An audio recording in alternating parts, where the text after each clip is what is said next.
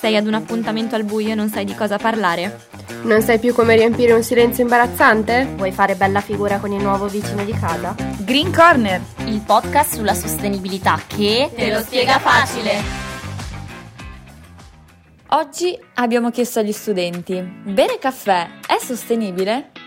A malincuore mi sa che la risposta è no. Sì, cioè è fatto con chicchi di caffè, quindi comunque è una cosa che esce sugli alberi. Eh, boh, dipende dai costi di trasporto, dalla produzione. Dove viene prodotto vengono rispettati i diritti dei lavoratori, delle comunità. Credo sia in base a quello. Credo sia abbastanza sostenibile, comunque qualcosa di naturale. Non so se poi magari ci siano sfruttamenti e cose dietro, quindi magari c'è quel fattore a monte, però credo sia in sé abbastanza sostenibile. Poi non so. Ho una mezza idea, nel senso la fase di produzione, raccolta, insomma sfruttamento di determinate zone del mondo può rendere poco sostenibile bere caffè. Dipende direi dal paese che si tiene in considerazione. Se parliamo qua di Europa barra Occidente è poco sostenibile immagino. Bevendo il nostro caffè prima di una lezione in università ci siamo chieste, il caffè inquina? La produzione della bevanda più consumata al mondo ha effetti sull'inquinamento ambientale? Purtroppo sì. Il caffè inquina e non poco. Ma scopriamo insieme come e perché. L'intera filiera della produzione di caffè ha un forte impatto ambientale, a partire dalla coltivazione delle piante, fino ad arrivare allo smaltimento delle cialde e delle capsule. Purtroppo, infatti, in molti paesi del Sud America, come Brasile, Colombia, Messico, Perù, ma anche nel sud-est asiatico, in particolare in Vietnam, in Indonesia ed in India, le piantagioni di caffè comportano gravissimi danni all'ecosistema a causa di deforestazioni, non solo per fare spazio alle migliori di piante da far crescere, ma anche per coltivarle in pieno sole, così da incrementare la resa in in termini di quantità. Tutto ciò comporta danni non solo alla flora che viene abbattuta, ma anche alla fauna, costretta a ritirarsi in aree boschive sempre più limitate.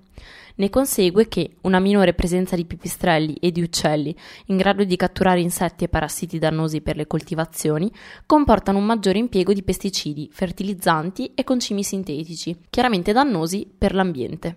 E per quanto riguarda la sostenibilità sociale? I paesi prima citati sono caratterizzati da salari bassissimi e sistemi di produzione aggressivi che richiedono maggiori investimenti e rischi. L'isolamento geografico di molti coltivatori di caffè può imporre costi proibitivi per l'acquisto di ciò di cui hanno bisogno, come strumenti per il raccolto o mezzi agricoli. Ad aggiungersi il lavoro minorile, infatti i bambini sono ampiamente utilizzati come raccoglitori nelle piantagioni di caffè. Inoltre comporta un forte inquinamento a causa dell'esportazione dei chicchi, che dalle regioni di produzione vengono distribuiti in tutto il mondo. Per quanto riguarda invece il confezionamento, i danni ambientali non diminuiscono. Il caffè viene sempre più spesso confezionato in capsule di plastica o di alluminio, prettamente confezionate singolarmente, che generano tonnellate di rifiuti, peggiorando il disagio dell'inquinamento ambientale. Infatti, se non smaltite correttamente, ovvero separando il materiale riciclabile da quello organico, devono essere gettate nell'indifferenziata, richiedendo fino a 500 anni per essere smaltite. Una mole enorme di materiale inquinante, considerando che solo in Italia, su circa un miliardo e mezzo di capsule vendute all'anno, a finire in discariche e inceneritori è l'equivalente di oltre 12.000 tonnellate. Ma quindi, come possiamo fare per ridurre al minimo l'impatto ambientale? Quali comportamenti possiamo adottare? La risposta non è eliminare il consumo del caffè, dato che noi, e pensiamo anche molti di voi, non potremo mai farne a meno.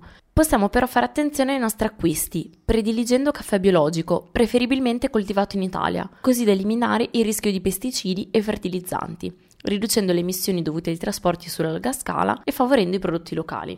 E per quanto riguarda le capsule, ad oggi sul mercato possiamo trovare numerose marche che producono capsule in materiale compostabile, così da evitare di produrre ulteriori rifiuti indifferenziati. E per gli affezionati a brand che producono capsule in alluminio o in plastica, possiamo prenderci del tempo per separare l'organico dal materiale riciclabile. Oppure online abbiamo trovato un utilissimo oggetto capace di separare il caffè esausto dall'involucro. Se volete comprarlo, seguiteci su Instagram sulla pagina trattino basso filgreen trattino basso.